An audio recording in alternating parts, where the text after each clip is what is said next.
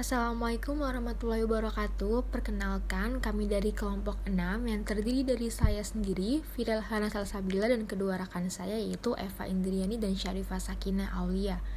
Di sini kami akan menjelaskan tentang prosedur dan rancangan manajemen kelas. Oke, baik saya mulai dari pengertian prosedur dan rancangan manajemen kelas. Upaya untuk menciptakan suasana yang diliputi oleh motivasi siswa yang tinggi, maka perlu dilakukan manajemen kelas dengan baik. Langkah-langkah ini disebut sebagai prosedur manajemen kelas. Lalu, prosedur manajemen kelas ini dapat dilakukan secara preventif atau pencegahan dan secara kuratif atau penyembuhan. Nah, dikatakan secara preventif apabila upaya yang dilakukan atas dasar inisiatif guru untuk mengatur siswa, mengajar, dan dapat mendukung berlangsungnya proses belajar mengajar. Sedangkan yang dimaksud dengan manajemen kelas secara kuratif adalah langkah-langkah tindakan penyembuhan terhadap tingkah laku menyimpang yang dapat mengganggu kondisi-kondisi optimal dan proses belajar mengajar yang sedang berlangsung. Jadi di sini prosedur manajemen kelas yang bersifat preventif terbagi menjadi enam, yaitu yang pertama peningkatan kesadaran pendidik sebagai guru. Dalam kedudukannya sebagai guru, seorang pendidik harus menyadari bahwa dirinya memiliki tugas dan fungsi, yaitu sebagai fasilitator bagi siswanya yang sedang belajar, serta bertanggung jawab terhadap proses pendidikan ia yakin bahwa apa pun yang terjadi terhadap siswanya selama proses pendidikan, semuanya akan menjadi tanggung jawab guru sepenuhnya. Yang kedua, peningkatan kesadaran siswa. Kesadaran dalam proses pendidikan akan diperoleh secara menyeluruh dan seimbang jika siswa itu menyadari akan kebutuhannya dalam proses pendidikan. Dalam proses pembelajaran, siswa harus menyadari bahwa belajar e, adalah suatu tujuan keefektifan siswa dalam proses pembelajaran e, itu tergantung pada tingkat kesadarannya. Semakin tinggi tingkat kesadarannya, maka semakin tinggi juga keefektifannya dalam belajar. Yang ketiga adalah penampilan sikap tulus guru. Penampilan sikap guru diwujudkan dengan sikap tulus dan hangat. Di sini yang dimaksud dengan sikap tulus adalah sikap seorang guru dalam menghadapi siswanya diikuti dengan rasa ikhlas dalam setiap tindakannya demi kepentingan perkembangan dan pertumbuhan dari siswa tersebut. Lalu e, bagaimana sih sikap guru yang hangat itu? Jadi sikap sikap guru yang hangat itu e, sikapnya itu menunjukkan suasana keakraban dan keterbukaan dalam batas peran dan kedudukannya masing-masing sebagai anggota masyarakat sekolah. Dengan sikap yang tulus dan hangat dari guru maka diharapkan e, mengarah kepada suatu penciptaan suasana yang mendukung untuk kegiatan pendidikan. Selanjutnya yang keempat adalah pengenalan terhadap tingkah laku siswa. Tingkah laku siswa yang harus dikenal adalah tingkah laku baik yang mendukung maupun yang dapat mencemarkan suasana yang diperlukan untuk terjadinya proses pendidikan. Tingkah laku siswa ini perlu, e, diperlukan bagi guru untuk menetapkan pola atau pendekatan manajemen kelas yang akan diterapkan dalam situasi kelas tertentu.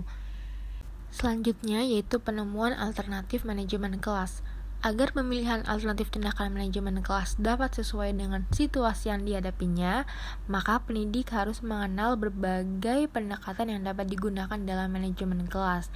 Selain itu, eh, pengalaman guru yang selama ini dilakukan dalam mengelola kelas ketika sedang mengajar eh, perlu juga dijadikan sebagai referensi dalam melakukan manajemen kelas. Selanjutnya, yang keenam adalah pembuatan kontrak sosial. Kontrak sosial ini kan pada hakikatnya berupa norma yang dituangkan dalam bentuk peraturan atau tata tertib kelas yang tertulis maupun tidak tertulis yang berfungsi sebagai standar tingkah laku bagi siswa sebagai individu maupun sebagai kelompok. Kontrak sosial yang digunakan dalam manajemen kelas ini hendaknya disusun oleh siswa sendiri dengan pengarahan dan bimbingan dari pendidik. Kemudian di sini ada prosedur manajemen kelas yang bersifat kuratif terbagi menjadi lima, yaitu yang pertama identifikasi masalah. Pertama-tama, guru melakukan identifikasi masalah dengan memahami dan menyelidiki penyimpangan tingkah laku siswa yang dapat mengganggu kelancaran proses pendidikan di dalam kelas. Dalam artian, apakah tingkah lakunya ini berdampak negatif, e, lalu ataukah sering dilakukan maupun hanya sekedar kebiasaan siswa. Lanjut yang kedua, analisis masalah yaitu e, seorang guru dapat melanjutkan langkah ini dengan berusaha mengetahui latar belakang serta sebab timbulnya tingkah laku siswa yang menyimpang tersebut. Dengan demikian akan dapat ditemukan sumber masalah yang sebenarnya. Yang ketiga yaitu penetapan alternatif pemecahan. Untuk dapat memperoleh alternatif-alternatif pemecahan, hendaknya mengetahui berbagai pendekatan yang dapat digunakan dalam manajemen kelas. Dengan cara membandingkan berbagai alternatif pendekatan, seorang guru akan dapat memilih alternatif yang terbaik untuk mengatasi masalah pada situasi yang dihadapinya. Yang keempat yaitu monitoring. Monitoring ini e, pada hakikatnya ditujukan untuk mengkaji akibat dari apa yang telah terjadi. Selanjutnya, yang kelima yaitu memanfaatkan umpan balik atau feedback. Dari hasil monitoring tersebut, lalu dimanfaatkan secara konstruktif yaitu dengan cara mempergunakannya untuk memperbaiki pengambilan alternatif yang pernah ditetapkan bila kelak menghadapi masalah yang sama pada situasi yang sama pula. Kemudian dasar dalam melakukan kegiatan manajemen kelas berikutnya sebagai tindak lanjut dari kegiatan manajemen kelas yang sudah dilakukan sebelumnya.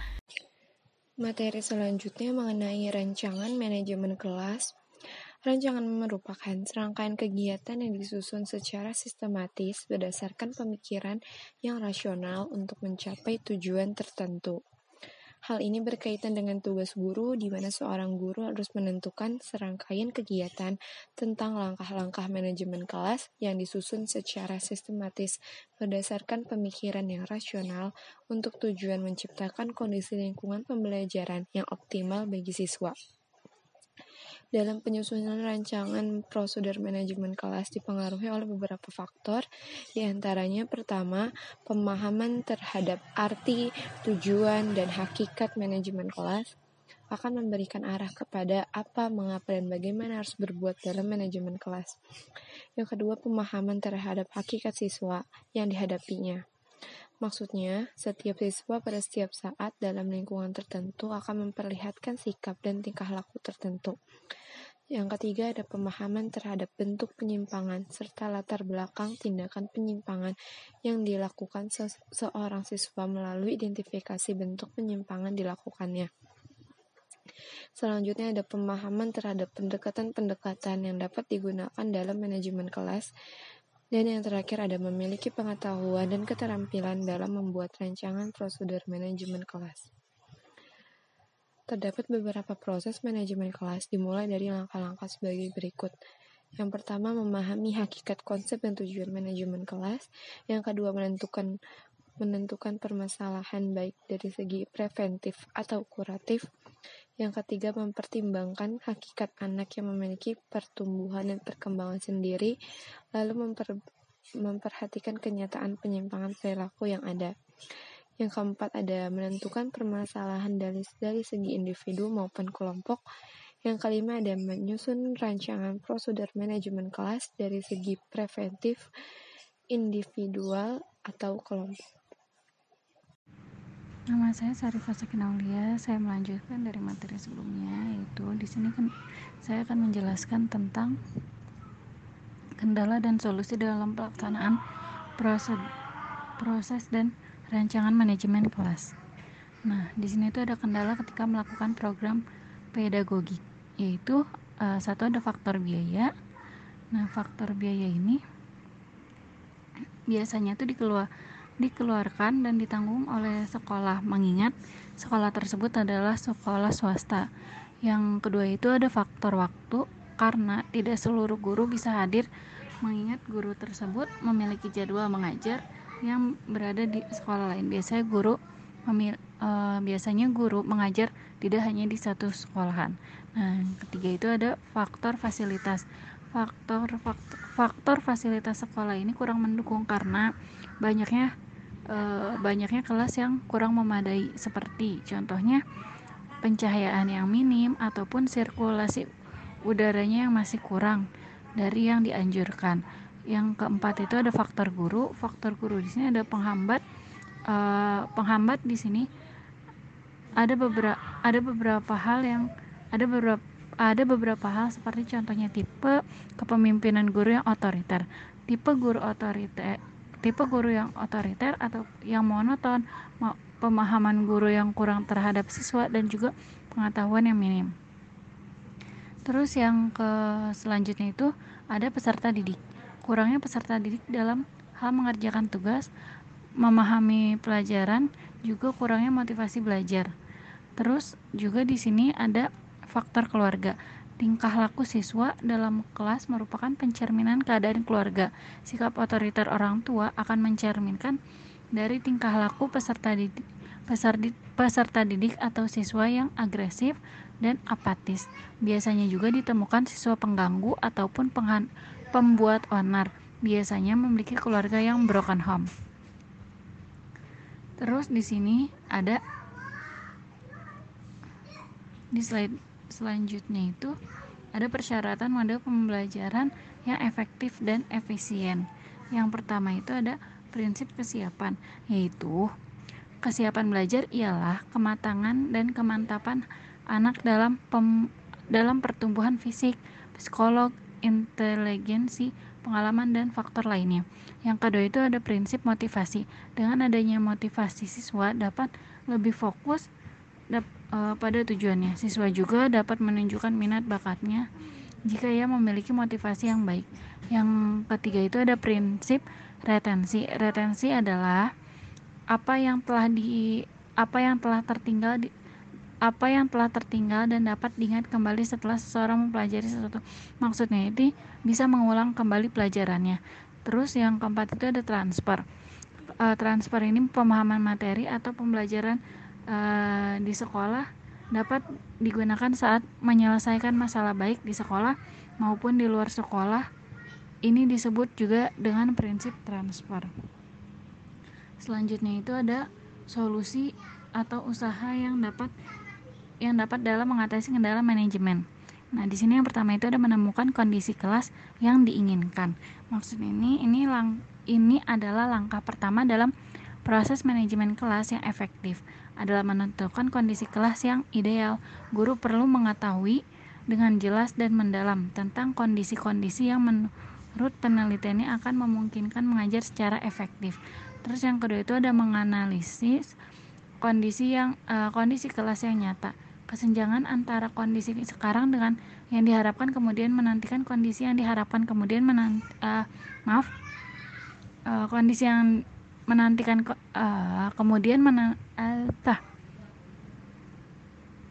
maaf. Diharapkan kemudian menantikan kondisi yang perlu yang perlu diperhatikan segala yang perlu diperhatikan segera dan mana yang dapat diselesaikan kemudian. Kesenjangan yang kesenjangan yang mungkin timbul jika guru gagal mengambil tindakan pemecahan. Terus yang ketiga itu ada pemilih dan menggunakan strategi pengolahan. Guru yang baik ialah guru yang terkadang dalam yang terkadang dalam berbagai pendekatan manajemen kelas dan mampu memilih memilih serta memilih ser, memilih serta menggunakan strategi yang paling sesuai dalam situasi tertentu yang setelah dianalisis sebelumnya. Yang keempat itu ada menilai efektif pengelolaan dalam tahap ini guru menilai efektivitas pengelolaannya. Artinya dari waktu ke waktu guru harus menilai jauh mana keberhasilan memelihara dan menciptakan kondisi kelas yang sesuai. Yang kelima itu ada memberikan lampu yang baik untuk kesehatan matanya. Di sini itu um, masuknya ke efektivitas, efektivitas atau ke uh, fasilitas kelas. Fasi, maaf, fasilitas sekolah. Terus di sini ada mengalihkan dengan menggunakan ice breaking.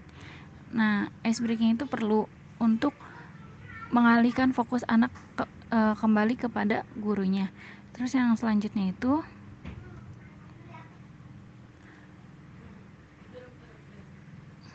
yang selanjutnya itu memupuk tanggung jawab dan memberikan pemahaman dalam barang kepemilikannya. Jadi anak itu bisa jadi anak tersebut bisa bertanggung jawab atas barang-barang yang ia miliki, yang ia bawa dari rumah ke sekolah, sehingga meminimalisir terjadinya kehilangan untuk anak tersebut. Sekian, terima kasih.